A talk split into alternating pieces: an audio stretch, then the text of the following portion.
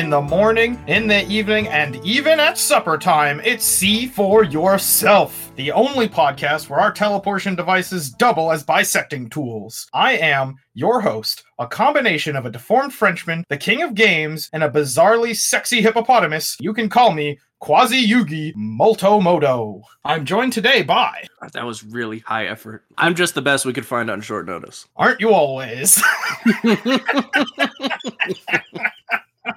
oh, oh, I know, I know what you are, but I wanted your name, sir. oh yes, of course. Classic. I am impossibly enthused for today's episode. It recently entered the public domain. Do you know what that means? that means that we can make our own version right now. We can make our own version uninhibited by the law. We can do whatever we want. We can just say, hey, we're making this all over again. We're just going nuts. It's crazy. Fantastic. Do you know how it entered the public domain? Somebody who made it died 50 years ago. Also, probably very true, but it's just old as sin, basically. Yeah, uh, yeah. Uh, what you said is probably not inaccurate, but uh, it's it's very old. Uh, this movie was made in 1927, Cool. and it is titled Metropolis. You ever heard of Metropolis? I know what the word means, yeah. Probably best known as the city where Superman goes to peddle newspapers. Of course. Where Lois Lane is constantly trying to kill herself to prove that he is in fact Superman. Really fucked up storyline by today's standards. Yeah. A product of its time. A product of its time. She, on her way down, she's just shouting the N word with a hard R. that's what that's what Superman hears, and he's like, "Oh, a, a, a, a God fearing citizen is falling to their death. I'll save them."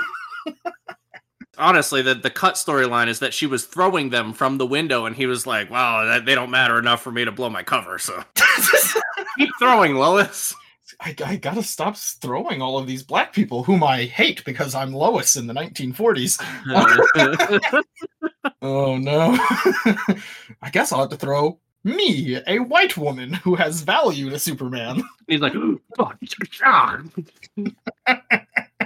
no, we're cutting all of that. fuck that. The description of Metropolis, made in 1927, I want to say it was directed by Fritz Lang, which means nothing today. Literally nothing. Nothing? Yeah, nobody knows who Fritz Lang is. Tell me everything Yeah, you know about Fritz don't. Lang. yeah, exactly. With a name like Fritz, he's certainly German. But uh, the description is as follows. Are you ready for this? Go for it. A young man living in a futuristic utopia is shocked to discover that the city he lives in is built over a bleak slum where people are suffering. Oh, come on. And that's the plot. That's that's the plot. Ugh. They're vampires. is season two just the season of vampires? Like Love it. we did one episode on vampires and we can't get away from them. We, we love them. They love us. Everybody loves everybody. But yes, um, that that is how the upper crust of society has villainized the slums. They're like, you don't go down to the slums. That's where the vampires live. And then at some point, this this kid's gonna go down and he's gonna be like, well, I ain't scared of no vampires. That's just a spooky story that you tell children before they go to bed. And then some really pale, gaunt individual is gonna come out and he's be like, vampires. And they're like, actually, we don't like it when you call us that. That's kind of fucked up. And then it will just fall into your typical class struggle, which is why I sighed as soon as you told me what the plot was. I'm I'm so sorry. I really did bring this movie to you because I thought you would genuinely enjoy the class struggle story. We've talked about this a handful of times in the past on the podcast, and I really felt like you were like, "Oh, the proletariat versus the bourgeoisie. This is everything I've ever wanted. Let's go." No, it, it is. I'm not saying that I'm not going to enjoy the movie. I just, this being the season of vampires and all, I really like it when I can hit you with like the really wild and outlandish. And this just feels like a really by the book, like guess on what's going to happen based on the plot. Okay, okay. But hold on. It was made in 1927. So let's try to give some respect to the fact that, you know, if you're saying that this is uh, going to be like everything we've already seen, there's a lot of stuff that like was innovated after this movie came out that will not be included in it. So maybe it might be worth focusing some of our predictions on what sort of things have we come to expect out of a film that this film will just not have in it at all because they haven't been invented yet. I suppose I could also be considering um, like what classist struggle looks like from the 1920s. I don't know a damn thing about the 1920s. What, what are we at politically as America? Uh, I believe World War One is over. But we have not. Oh, that's right. World War II was in the 40s, right? Yeah, so I think at 1927, we're almost in the 30s. World War One is done. And we are we are reaping the the financial benefits of having done what we did in the war. Uh, very, very likely to be the case. Yeah. Also, I will remind you the director's name is Fritz Lang.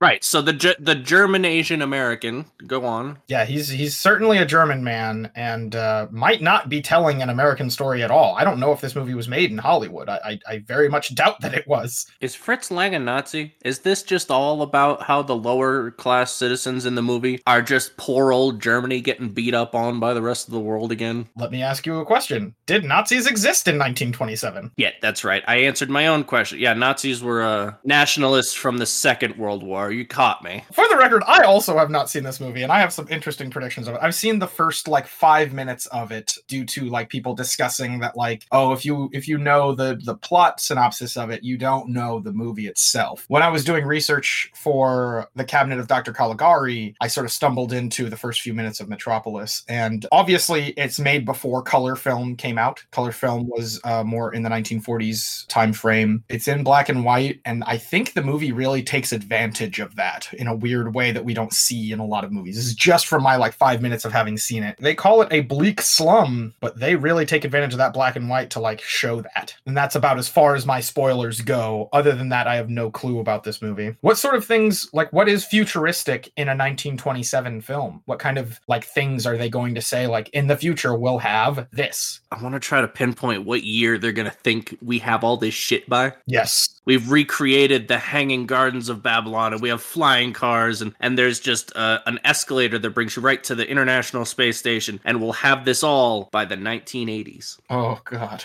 By the year 2000, we'll just have cured cancer and everybody gets a living wage just for being alive and racism is a thing of the past and we all sort of look back on it and we're like, "Oh, can you believe? Jeez. I I love you, brother." And everyone's like, "I love you, brother." And I love you, sister. And I love everybody. Everyone's my brother and my sister. All of them. Well, you. it's just fucking depressing because really, I think we could have gotten some of these things by now. But then you end up watching old Star Trek, and Picard's like, "Yes, we set we set forth from Earth in the year 2012," and it's like, "Oh, Picard, I'm so sorry we did this to you." In 2012, we were struggling to get to the moon. oh no, Picard. your your hopes were so high for us. Do you think there'll be any noticeable actors? We've talked about this with older films. Will there be any actors that you're like, oh my god, I've seen him in like a GIF or in like a uh, a short video I watched one time in an episode of SpongeBob? You know, Right. Uh, I don't know. oh, shit, I barely know actors today. I definitely don't know older actors. So I'm gonna say Vincent Price, probably, most definitely. 1927. Well, yeah, he was hitting his stride in his 40s or. I don't know anything about Vincent Price, man. Vincent Price was our boy last season. He's still our boy. I just don't know. I didn't. I haven't read his biography. Well, hold on. Let me get his birth date. It's 1911. So he'd be 16 acting in this movie.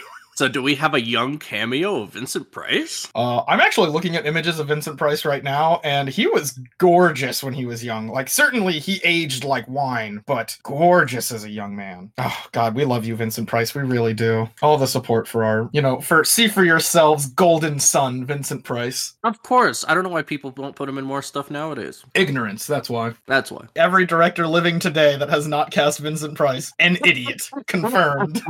You've heard it here first, folks.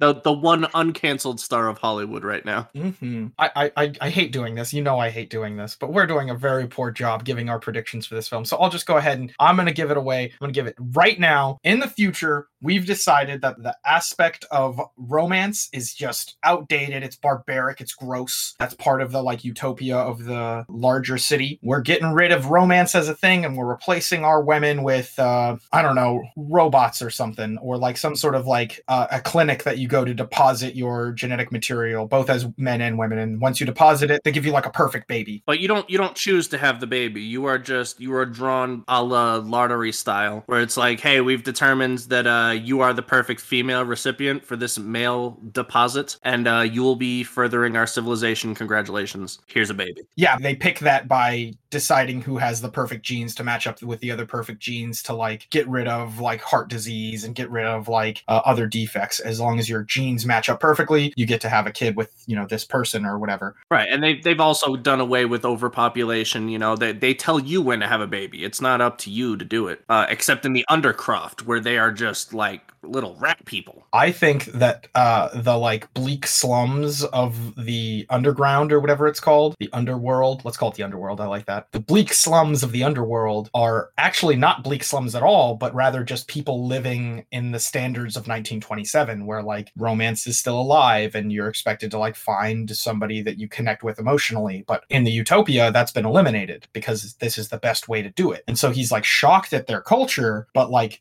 to viewers in 1927, they're like, no, that's how it's supposed to be. You're living the wrong way. We can almost guarantee that in the 1920s, everybody in the upper crust of society is going to be like a nice, wholesome, white Dick Van Dyke style family. Yeah, I'm pretty sure that is an accurate guess. Unfortunately. And then in the Undercroft, they've got um oh, shit. What was the word? Rat people? Was that what you're looking for? yeah. Well, you know that doesn't sound so great now that I'm talking about how it's going to be a multinational civilization downstairs and upstairs. None of that. Uh, so calling them rat people and also multicultural not not my greatest uh moment of forethought. Yeah, you sort of you sort of put your foot in your mouth preemptively for this one. but yeah, the proletariat downstairs are like, hey, you know, we should have a multicultural, multinational, multiracial society, and the people upstairs are like, nah, fuck you. We're the bush bourgeoisie. We make all the money. We do all the stuff. It's all it's all white folk up here because they're the best. And then it's like a cool. I would really love. I I know the movie's about two hours long, so we have the time. Let's use the time. Let's have an uprising of the proletariat in the underworld against the bourgeoisie in the utopian above world. I think that's a lot to ask of this movie, but I'd like it for sure. This is just going to be a giant. Because uh... you know, I think in the twenties there was a lot of propaganda for socialism actually, like in America, where they were like, "Hey, the fat cats are are really stepping on on the little man. Join a union, socialism." And um, I know that's basically fallen by the wayside with like slight resurgences nowadays, but I do think that this was about that time. It was around uh, 1850s when Marxism was was being written. It was like the 1845, 1858. This could be just like a commentary on, hey, Marxism is now actually very popular and people are interested in it. So we're gonna make a movie where we argue for Marxism. All right. This movie could be a lot better than it has any right to be for a 1927 film. God, I'm ready. There are so many things about this movie I want to like talk about, but we're gonna have to wait until the after portion. They obviously they're they're gonna call the upper side of all right. A couple more, a couple more. Um, shit. Why am I so bad with words today? Uh, guesses. Um, predictions. Predictions. Ah, what a good word. Um, they're obviously going to call the the bright golden city Metropolis, right? So what are they going to call the little Undercroft? I I really do hope for the underworld. I I don't know why it just sounds badass, you know? Right. Could they call it a necropolis? Because that that is like the counterpoint to Metropolis, right? Oh, that would be really cool. It does sound similar, and it's kind of like you know, hey, we're having them sort of rhyme with each other, poetic kind of. I do like it. Could be cool. Could be really cool. Do you think if they call it necropolis, they'll actually show that as a thing? Oh, I would love this. Okay, okay. Are you ready for this? Are you ready for this? Go ahead. Yeah. The reason they call it the necropolis is because all the people living in the underworld all have this horrifying disease that makes them look like dead people. Ooh, all right. They're decimated, right? And anytime somebody like gets the disease in the above world, they send them to the underworld. That's how the underworld has become populated. It's just somebody in the above world contracted this disease and they sent them away. But it's discovered over the course of the film that the above world people are actually using the disease as a punishment for their worst citizens to sort of cull out the less than desirables. They give them the disease somehow, and then they're like, "Well, you have the disease. We have to send you to the quarantined zone of the underworld or the necropolis or whatever it's called." And that's the big thing that our main character discovers and is like horrified by. I love it. Shit, that's really good. Oh man, this movie's gonna be great. and if it's not, we'll do it better as we always do. We'll just make Super Metropolis, Omega Metropolis, Met- Mega Mopolis. Perfect. And, and, that's what we'll call it. Yeah, that's exactly yeah. the name we'll use. We are uh, coming up on that time. You know, we have we have some wiggle room here, but you know, uh, we're coming up on that time. Do you have any further predictions you want to make really quick? Maybe maybe something about the music or cultural representations in the film. Is there going to be a lot of times when we do utopian societies or even post-apocalyptic societies, we sort of combine two cultures into one? Do You think we'll get any of that? Mm, I'm not sure I know what you mean, but I definitely don't think a blending of societies is going to be what happens in metropolis in the 1920s. What what if uh I mean, I think you already said this, where it's you know the the metropolis is just the ideals that everybody's aspiring to in the 1920s, and the actual progressives are in the undercity. I'm interested to hear the music. 1920s music is very Very big bandy. yeah. So I wonder if it's going to be, and especially since we have a a German director, I wonder if that will like influence it, and it'll just be like really weird, bizarre sounding music. I I want to say that sound in film was invented in the 1930s, so this could be a talkie as well. Shit. Okay. Well, that's a, especially interesting. Mentioned that this was black and white and it was used to pretty good effect. I'm super interested in that because I was just recently reading something about the old Addams Family show and how, uh, like, if you got a colored photo of the set, it was this wild, like, bright pinks and greens and baby blues and stuff like that. Because in order to get proper contrast in a black and white film, you can't just have everything be normal colored. You know, you got you gotta really make things extravagant.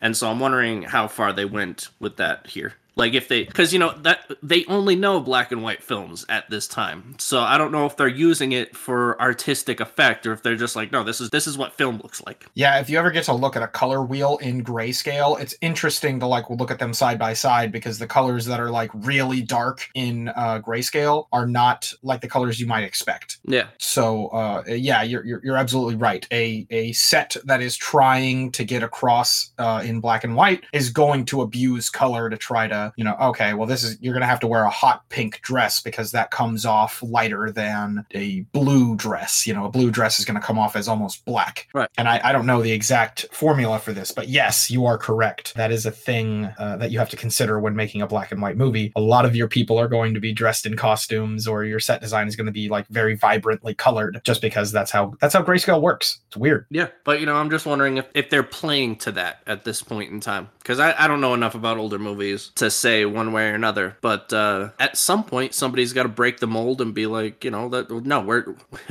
all we have is black and white movies. But what if, you know? Uh, I know we've talked about these movies in the past, and uh, one thing that I'm looking forward to with this film specifically uh, is set design. Uh, in the 1920s, they definitely treated films as if they were stage plays, and so they took care to make very interesting sets and very elaborate sets. I know you love hearing his name, good old Kurosawa. He is sort of famous not only for making Seven Samurai, but also for specifically, he found out that his stagehands had made a set with metal nails, but in the time period that they were making the film to reflect, they didn't they hadn't invented metal nails yet. So he had them take down the set that they had built and make it using only wood Mm, to maintain that authenticity. I'm not saying we'll be able to notice something like that, but that's just to illustrate the idea of they really cared about like creating really cool sets back in the day, man. So I'm hoping to see some of that. fair enough. But hey, we will go ahead and we'll, we're gonna break now, go our Right separate ways to watch the movie. Not right now,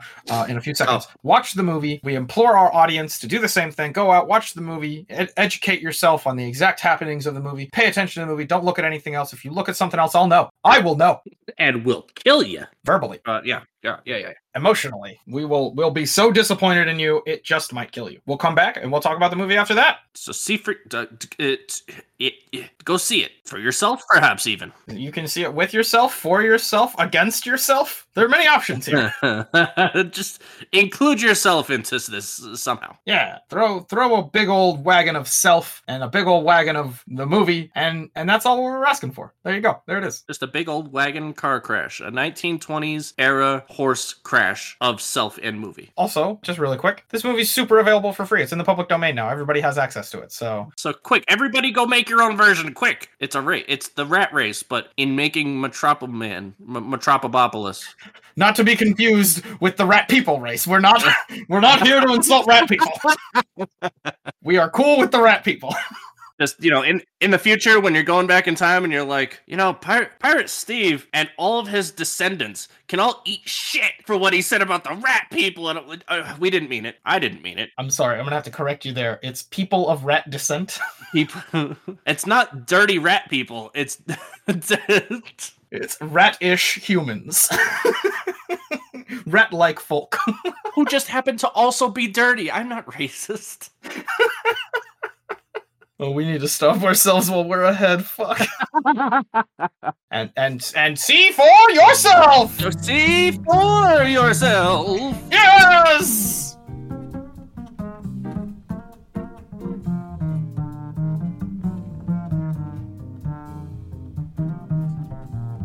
We return from the night, the hellish nightmare of not watching movies we have dispelled by watching a movie. That was a that, that was a movie. Most certainly. I expected more dialogue. Like there were there were a lot of scenes where and and I'm not saying all of them because there's a lot of scenes where context clues carry the weight of it pretty damn well. Mhm. But there were definitely a couple of scenes where it's like they have a whole conversation and then nothing. And then they cut over to like a side conversation that are like, Did you get that, Jim? No, I didn't, because you didn't pull up a fucking cue card. This, by the way, compounded with the fact that there were several scenes that they just didn't shoot. The one that gets my goat the most is uh we finally uh blah blah blah with uh, the woman's in the robot body or vice versa and then we cut to cue cards being like but little did he know that john frederick fucking whatever has been snooping on him and, and they d- the whole scene written out and we don't get to see it You did notice that the typology, or the, I guess the, I don't know what the, what's the the, word? the, the font or whatever like Yes. yeah it, it was a different card i get that yes, and that should indicate to you that this was probably done after the movie was made. is that what i was supposed to get about that Yeah, which should indicate that this was just a scene that was too damaged to recover. oh all right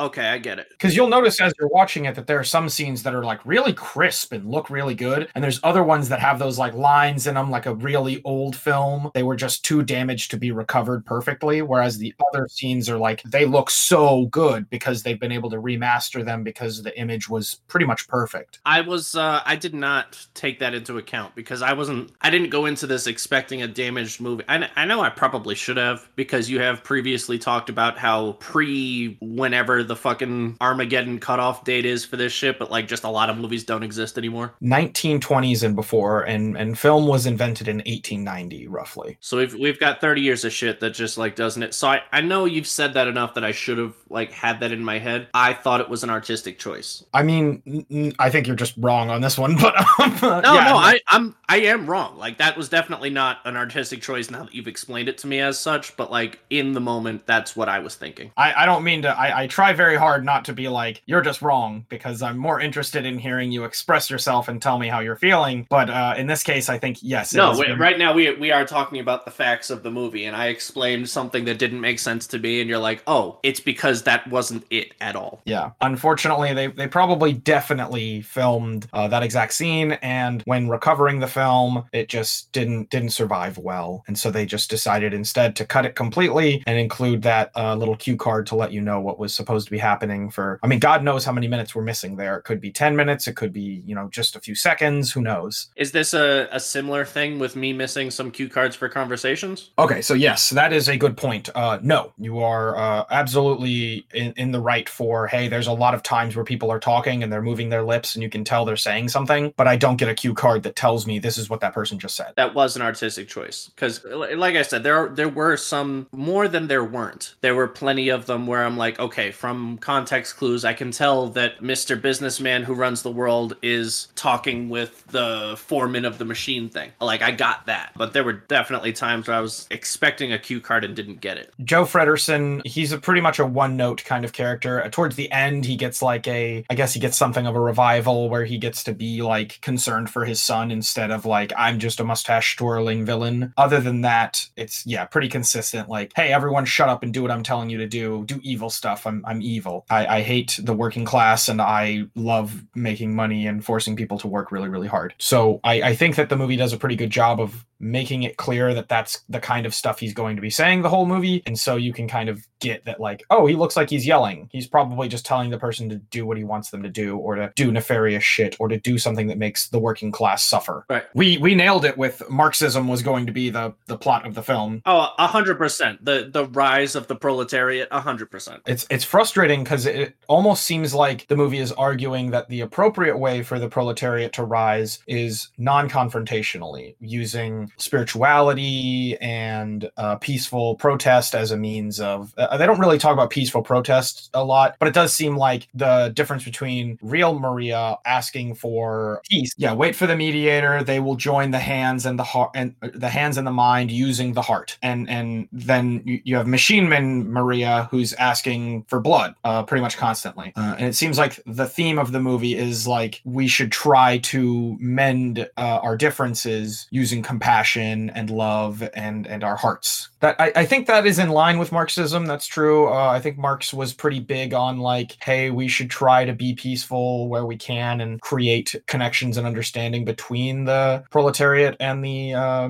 bourgeoisie. I, I know it's also been spun to a pretty like uh, a place of force. Um, unless I'm thinking of a different ideology where you know seizing the means of production and stuff like that, like the the means to wealth are in the hands of the proletariat. Uh, I I just uh, I wonder if how how appropriate and how inappropriate it is to say that like it is purely villainous to try to take action via violence. I don't know how I feel about that exactly. Right. And the movie's pretty pretty clear on like no violence is bad. It almost killed the entire population's children. like that's pretty clear uh, messaging there. It's it's clear what the theme is trying to say about that. Were there any shots that you found particularly beautiful? Actually, I'm going to answer this by also saying uh, that um, I wanted to talk about our views for the future that we were talking about in here because the whole the whole opening, I thought that was really cool. Like the fusion effect where you'd get three of the same image, or like some of the the shadowed overlapping. I thought that was really cool, and also couldn't help but giggle that like you know in the 1920s the most you know plan for the future was just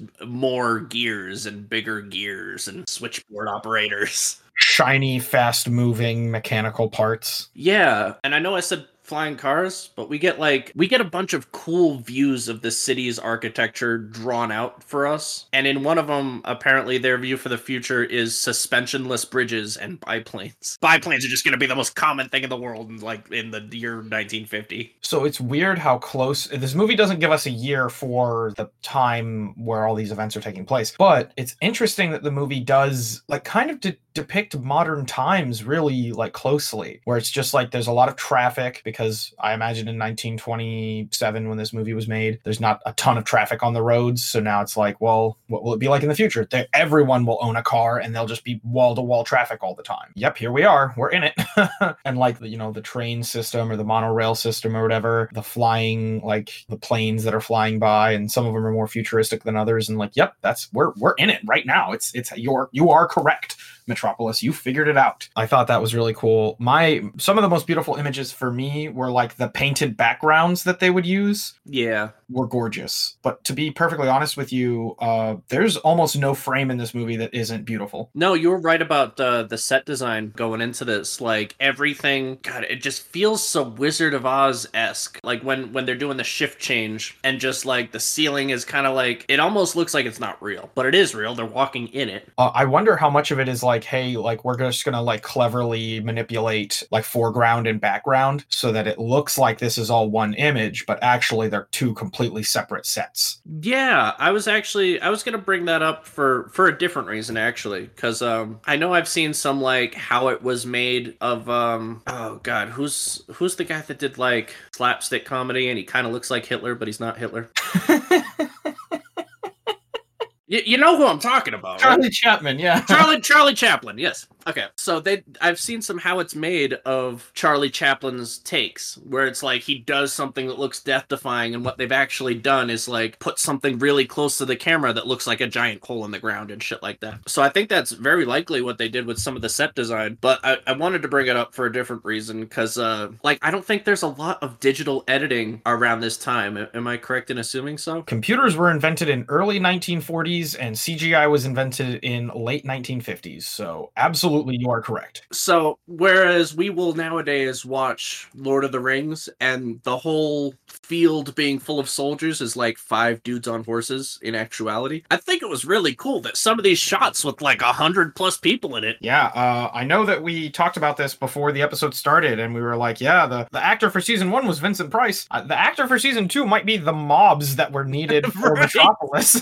yeah, shit. And they really did do a good job. Like they were all over the place. They weren't just like, okay, we walk single file. They were like climbing up and down like the sides of the stairwell. Like they were, they have that like weird ladder staircase that's going up to the little uh like windowsill that's like caged in. And they're like kids that are like climbing up the side of the stairwell and stuff. And like that's interesting. That's more than just like, yep, walk single file. It was chaotic. There was a lot going on. And they do a really good job of expressing emotion in those scenes where like uh Maria is giving her like congregation speeches and everything, and they're all sort of like reacting to her like visually with their facial expressions and their bodies and whatnot. And it, it gives off like you get how they feel, how the crowd feels about her, and how the crowd feels about what she's saying. Uh, I agree. I was I was really big into that. Did you expect so much uh, like religious iconography and messaging and storytelling? I don't know why I didn't suggest it because it makes a lot of sense in the era. But yeah, it's just it was back to back, and like I wanted to come into this being like I didn't realize this was going to be like a one for one Jesus allegory, but it's like not even that. It's just like the entire Bible cordoned off into certain sections and characters. Yeah, it's very clear that they took a lot, like some heavy inspiration from the Bible. I was hoping for more sci-fi, uh, social problems rhetoric than hey, the Bible talks about these types of things because it sort of starts off with that cool like sci-fi social problem stuff, and then very quickly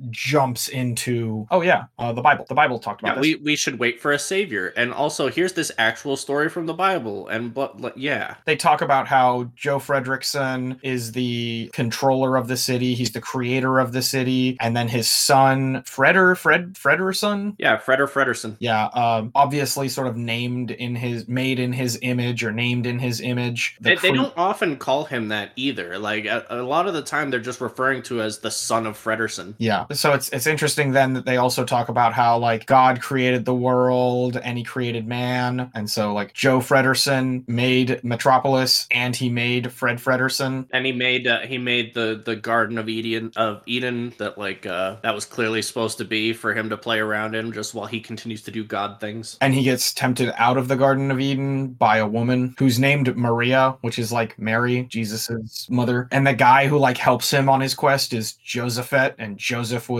Mary's husband. Yeah, This is all like a little too close here. I was watching all of that and being like, oh, that you know, super religious, super. And then we get to like, hey, bring up the foreman from the Heart Machine, and his name is like Goop or something like that. It's uh I want to say it's like Groth or something. Uh I did I did write it down though. It's um uh but Grot. Right? Yeah, I wasn't that far off. And they gave Grot a stutter in some of his lines that get like brought up on the cue card. That's interesting to me. Yeah. Also the like the Frankenstein character or like the the major villain of the story is named Rotwang.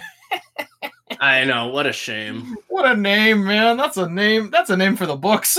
In the scenes at the end of the movie, specifically when they're trying to like burn the witch is like a big thing. And I'm like, yep, this is very biblical. This is very Christian of them to do that. Very Christian and, and heavy air quotations. But they, they they're doing that. I have never felt so much distress because there's a clear visual indicator in my mind at this point. I'm like, all right, the visual indicator that tells us whether it's Machine Man Maria or if it's real Maria is the heavy eyeliner and mascara. Uh, did you did you pick up on that? I did, but I was there was a couple of times where it's like I almost didn't notice the mascara, like the eye makeup, because she was making weird faces anyways. You know what I mean? Like, which I appreciated. That some of the characters were like over the top with their performing, which I think you like had to do, especially since you don't have inflection to give off much. But yeah, she was just always making like fuck me eyes at the camera, but with like one eye askew or something like that. And I'm like, oh, that's Machine Man Maria. We should probably talk about the facial expressions in this movie really quick because I meant to talk about this during the preamble, but I decided it was probably better to wait. Uh, are you familiar with the term German expressionism? Does that does that ring a You bell? mentioned for you? it once in reference to Nicolas Cage, I believe. Yes, good old Nicolas Cage is a huge advocate for German expressionism in his acting. And basically, all German expressionism means is that you're trying to convey outwardly the feelings that you have inside. So, you know, if someone says something that's shocking to you, you might drop your jaw and then widen your eyes really big and sort of like sit there for a few seconds with your, you know, your jaw wide open and your, your eyes big and bugged out like that. That's German expressionism. It's not a realistic representation of how you feel because realistically, someone says something shocking and you just kind of give the old, oh, They're, they're, they're trying to exaggerate that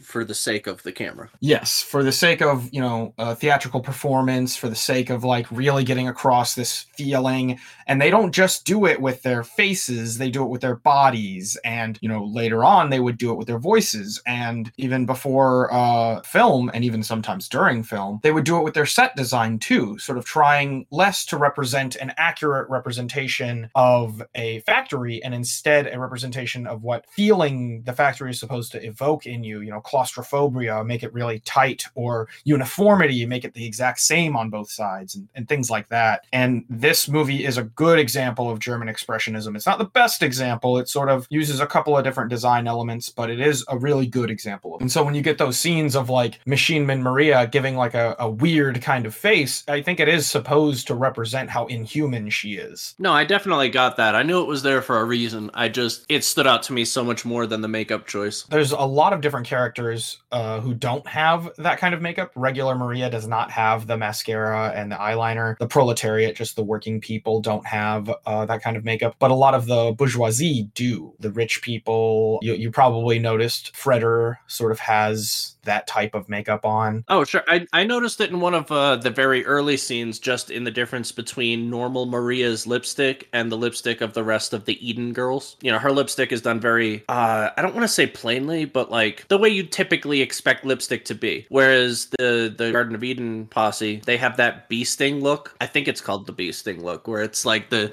super exaggerated lip mounds. and they and they also like take very special care to like put on their makeup in a certain way they even have that like guy who helps them out with it. Also in the in the garden of eden scene they have that uh those two peacocks that are like running around while the characters are like chasing each other sort of like playfully. I thought that was cool that they actually had real peacocks and it's like a lady peacock and a male peacock. A lot of times for whatever reason movies will put two male peacocks together because they think audiences are stupid enough to think like yeah. why is there a white bird and a cool looking peacock? What's that white bird doing there? And it's like that's a that's a lady peacock It's a peahen. yeah so uh i thought it was cool that they actually had the two different kinds of you know peacocks there you know they had the, the male and the female that's nice you also you also notice that uh the only character who's sort of dressed in like a lot of white other than uh maria is freder They even pointed out it's like kill the dog with his silk whatevers. silk and white fur is what they called it. But yeah, yeah. Uh, so he he wears like nicer clothes, and they're like pure white, whereas their clothes are all like gray or black, and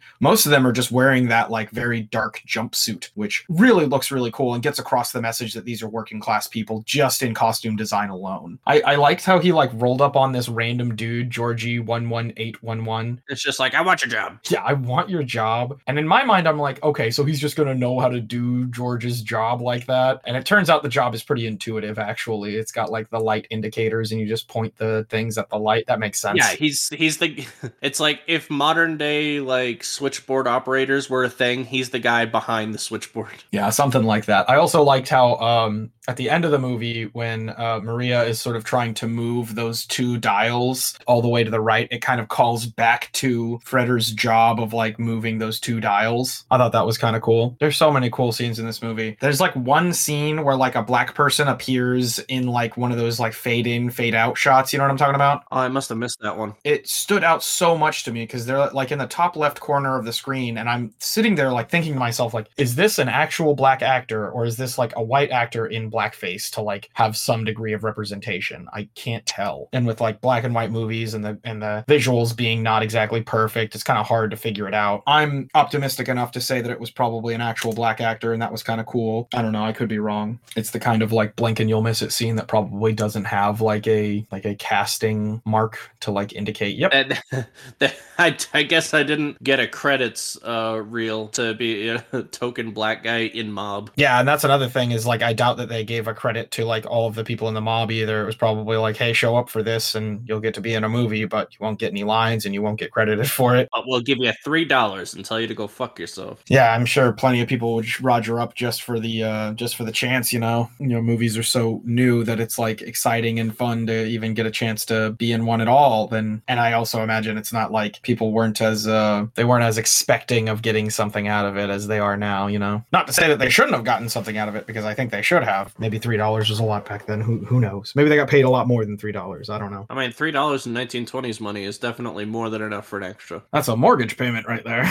Fucking right, it is. That's what they spent at the bar all week. I do wonder how many of the effects that we see in the movie are like, for example, the biplanes that were flying in the sky. That's like it's a miniature with a like fishing wire, like holding it up, and then a person like carrying it out of frame in a smooth fashion, right? But like the the lighting effects, some of those were like really really good, and I wonder if it's like, hey, we you know got these copies with like really good imaging in them, and we were able to add special effects later, or if this is actually what the movie looked like when it came out. In which case, holy fucking shit! Like the halos that were going around Machine Man uh, before she became Machine Man Maria. I don't know how they would get that to happen. How did that? How they do that? You know, that's a really good question. I mean, they must have actually drawn on the film, right? Because like I I got the same idea. I forget exactly what was going on, but there was a bunch of like bang pow drawn in effects over uh young Fredersen at some point, and I was like, they've just drawn on this because I I can't think of any other that you know we've already talked about how they don't have computer editing in this. So was there a guy drawing over each individual frame? Probably. I have no clue. Is it is it possible to run two frames at the same time, and maybe they just had one frame with the drawings on them and then one frame without? I I don't know. Oh yeah, that makes more sense. I'm I'm not I I'm purely speculating here. I have nothing to go off of you know with this. I'm just saying it makes sense when I say it out loud. But it, it- somebody could say like, no, there's no way that like the film reels at the time could be run two at a time like that. That's impossible. I I don't know. I have no clue. Uh, uh, there's a couple of scenes where like lightning is like striking uh the heart machine or whatever, and I'm like, how does that lightning look so much like lightning? I know. I was. Uh, I was actually going to mention that. You know, uh, you, you said that the uh, the angry mob is going to be the character for for this uh, season, but a callback from the previous previous season. The guy that draws lightning, pff, dude, he's still got it. His his dad was working on this fucking movie. He was like, he was speaking to his son. Yes, son, our entire job is just drawing lightning. Just draw light. It's one family that does it. It's like uh, it's like the special mud that goes on um, American League baseballs. Just one family does it. Nobody else knows how to draw lightning. Just these dudes. you ever see like artists on the internet that are like complaining about how they draw feet or how they draw hands and they just can't do it very well? Yeah. It's the same thing with lightning. They're just, but like way worse, so nobody talks about it. it just looks like s- swirly squiggle lines. I don't know. It doesn't make any sense. It It doesn't looks look like it's raining spaghetti. What am I doing wrong? and then and then we get you know the the Fitzgeraldsons who are like, oh yes, lightning, the only thing I know how to do, just like Papa taught me.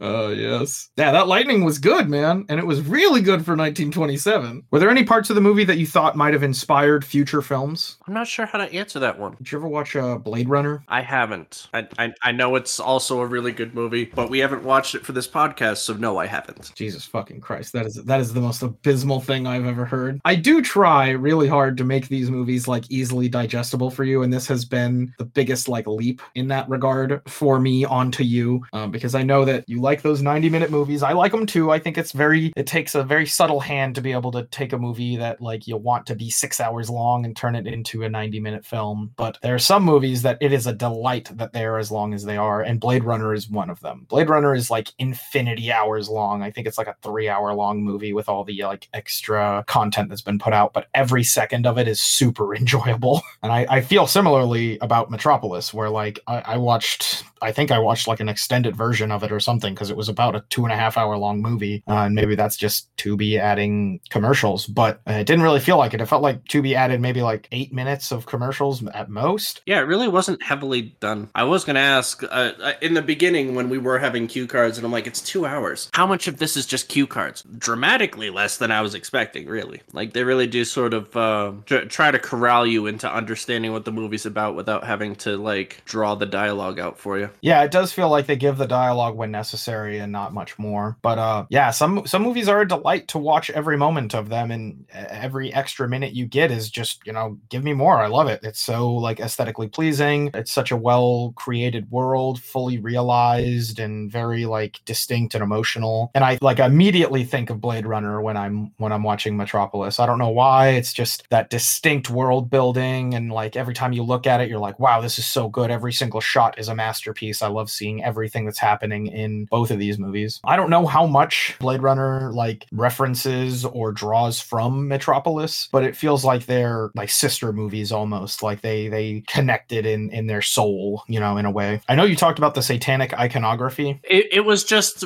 right right in your face. I was willing to take like the very the, I, I wouldn't even call them subtle religious imagery that they were using. It was there and I was like, okay, cool. Well, this is the allegory they're trying to feed me. And then we he's like, "Welcome. I'm going to show you uh I've brought back your wife that was also like my wife or so, I don't know, that weird thing going on there." And it, he goes back to the robot in the chair with the giant fucking pentagram, like pentacle, pentagram. One of them means one and one means the other. It is a pentagram, but it's an inverted pentagram. So that would be a pentacle. Uh, I'm not sure. I, I don't have any knowledge on that specifically, but I do know it's just an upside down pentagram. Yeah, which is almost like exclusively used for like I don't know. I think um, Black Sabbath has a lot of that in their album covers because it's supposed to be like pseudo satanic. So it is uh, used in many religions, but basically its uh, meaning is the regular pentagram is the masculine and the inverted pentagram is the feminine. Uh, the regular pentagram is uh, spirit over the material, and the inverted pentagram is the material over the spiritual. There's a lot of other like meaning that you can derive from it, but these are sort of the basic meanings that are pretty universal. I mean, fair enough. I definitely I don't know how universal because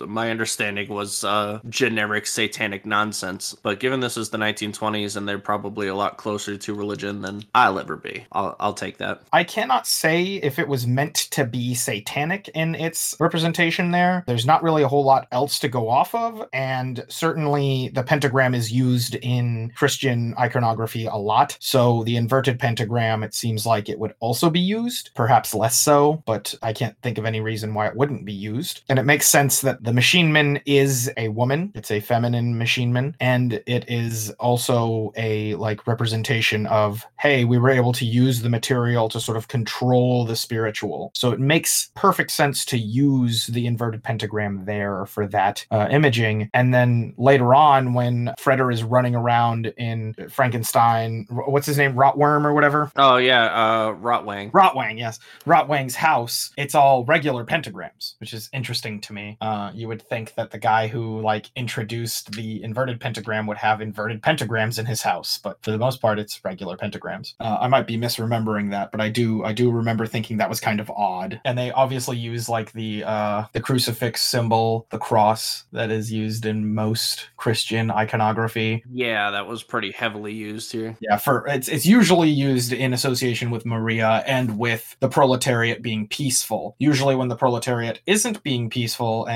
uh, Machine Man Maria is arguing that they should go and kill people, they sort of crop out the crosses. Like they're still back there, but they're like out of the field of view. Which you know, I do love a good visual storytelling. Man, Maria really does do a good job of acting in this movie. I feel like there wasn't anybody that like. I mean, I guess you could say that. Je- God, I'm, now I've forgotten his name already. Jefferson the Elder. Oh, Fred Freder. Freder, Fredersen. Yeah, all right, that makes a lot more sense. Yeah, uh, Fredersen the Elder did feel flat, but like his character isn't really meant to make market growth, so it's not the worst. He's supposed to have a big acting scene sort of towards the end where he's watching Freder fight off Rotwang uh, up on the the top of the cathedral which to me and it's kind of funny because i used like quasimodo in in my name for this uh episode. It's kind of interesting. It, it calls back to the hunchback of notre dame it feels like to me. There's a fire going on down below. They're fighting on the top of the cathedral. Yo is this just quasimodo fighting people up on the top of the what's going on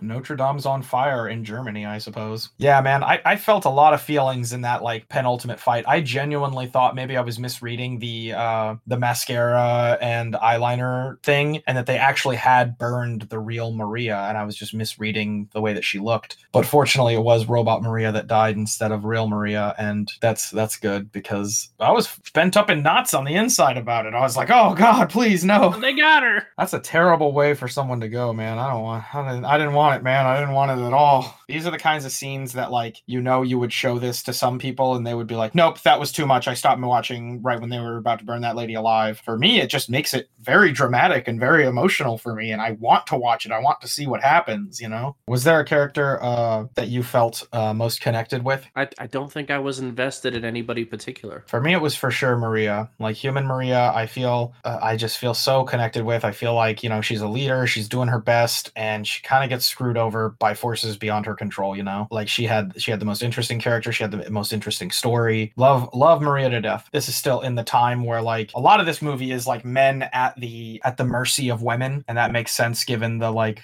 religious iconography we've described previously. It's frustrating that like I, I guess I wish that Machine Man Maria had more autonomy, and I guess she's not really supposed to, given that she's a machine. I don't know. Yeah, instead of her just being told sow havoc and then havoc is sown, like it would have been nice to have her come into her own in whatever that would have meant for the movie. Yeah, like and and it would have made for me it would have made Joh Fredersen more of an interesting character because he's not like telling her go and sow chaos. She's just seeing the situation. Maybe he's like, you know, wow, this is my new child. I'm teaching her the world, you know, and she's learning the world, but at the same time drawing her own conclusions and realizing I need to protect my father and I'm going to go out and do these things. And he's mm. not telling her to do that. He's just telling her, yes, these are the working class and they have their own machinations and they do things in their off time, but during their on time, they work for me and I pay them and everything. It makes a more well rounded villain for Joh Fredersen to be, for him to be sort of a half villain. He doesn't mean for her to go and do these things, but she does. And like, it's kind of his fault, you know? Maybe he blames himself. He has a more rounded character. And it also gives uh, Machine Man Maria a more rounded character instead of just like, she's like this McGuffin MacGuffin, basically. Like she's just doing stuff to further the plot and not doing stuff that she wants to do. She's her own character, you know? Right. I always want people to be their own characters and do be doing the things that they want to do for their own like logical reasons than for just, yep, I was told to do this, so I'm doing it. You know, I think it would have been more interesting too for this to be like um because there's already been others I don't know about stories in the 1920s, but uh, there's been people who play with the uh,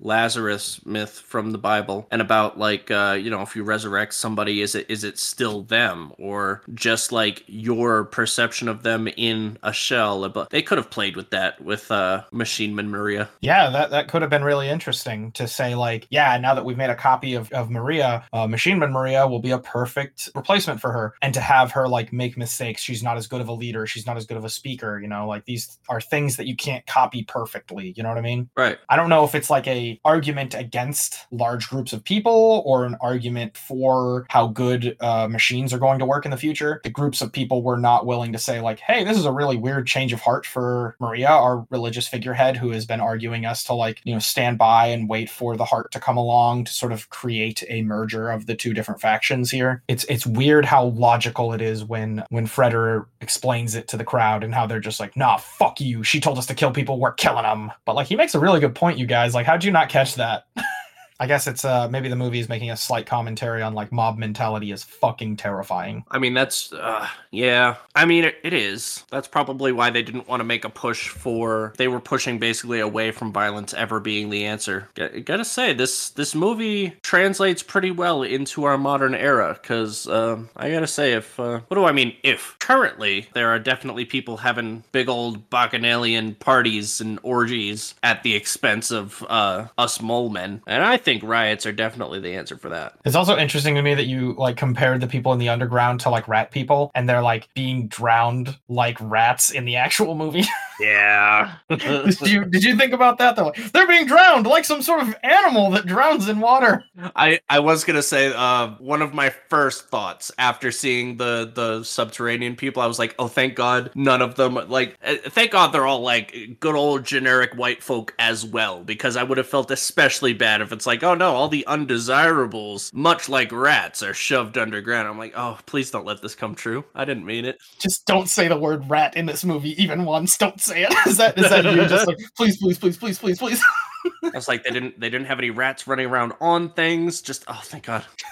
oh man, that's another shot that's like really just perfect. The scene where they're like opening up the gates for the people to leave work and the people to enter work, and they're just sort of like penguin style, like uh, hobbling into work, or like they're they're like what is it? It's not swaddling. It's uh. Well, I think waddling is correct. Yeah. Yeah, they're they're waddling into work. Yeah, like the people going into work are like you know they're spaced out fairly decently. You know their their pace is much faster, whereas the people leaving work are dead inside and like they make it very clear yeah the people who are like going into work are, are, are waddling too, but the people coming out of work are like almost robotically waddling. Their bodies are hurt more, and the like people waddling in are like more jaunty about it, I guess. I, I love how, by the way, in an over exaggeration of workers being brutalized, the son's over here like, can 10 hours never end? And it's like, just 10. Oh, good lord, buddy. It gets so much worse here in the future. Yeah, if only you knew how many people are working like 16 hours and like six of it is not paid.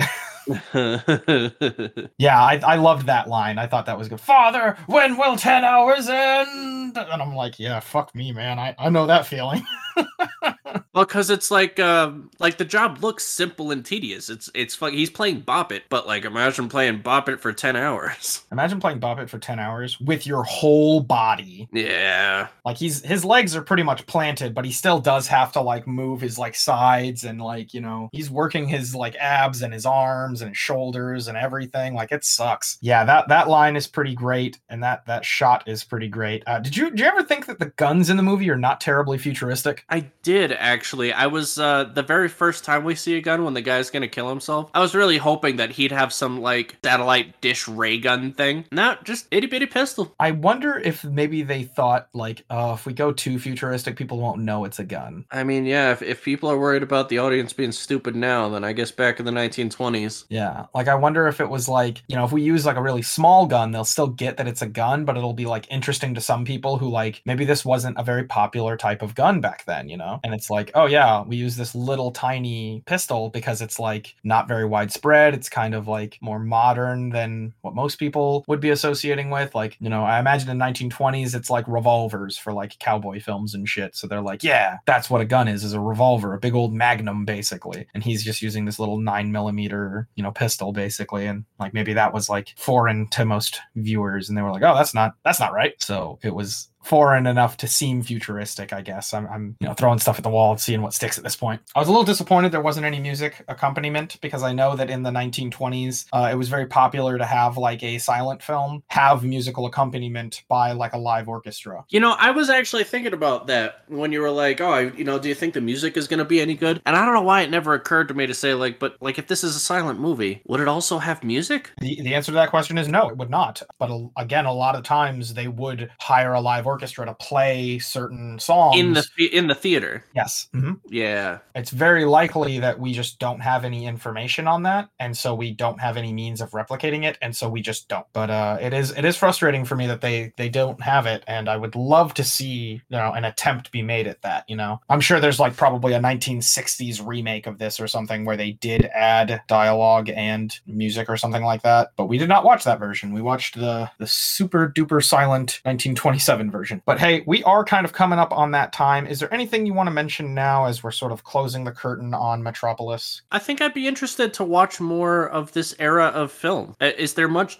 There's, there has to be at least one other movie, right? That has survived the purge. There's dozens of films. Yeah, they exist. They're out there. Because you remember, like, now we're looking at like a worldwide collection of films instead of just like whatever's uh, available in our immediate area. So, yeah, if you were watching movies in the 1920s, yeah, you'd be like, yeah, there's another 1920s film. Now we have so much good. We have we have stuff available to be able to collect these movies into one place. So yeah, we we, we have a couple of other options to view here. Got to track down a Tolerable Dave remaster. We're all trying to watch Tolerable Dave. Tolerable Dave is really the one that got away for this podcast, isn't it?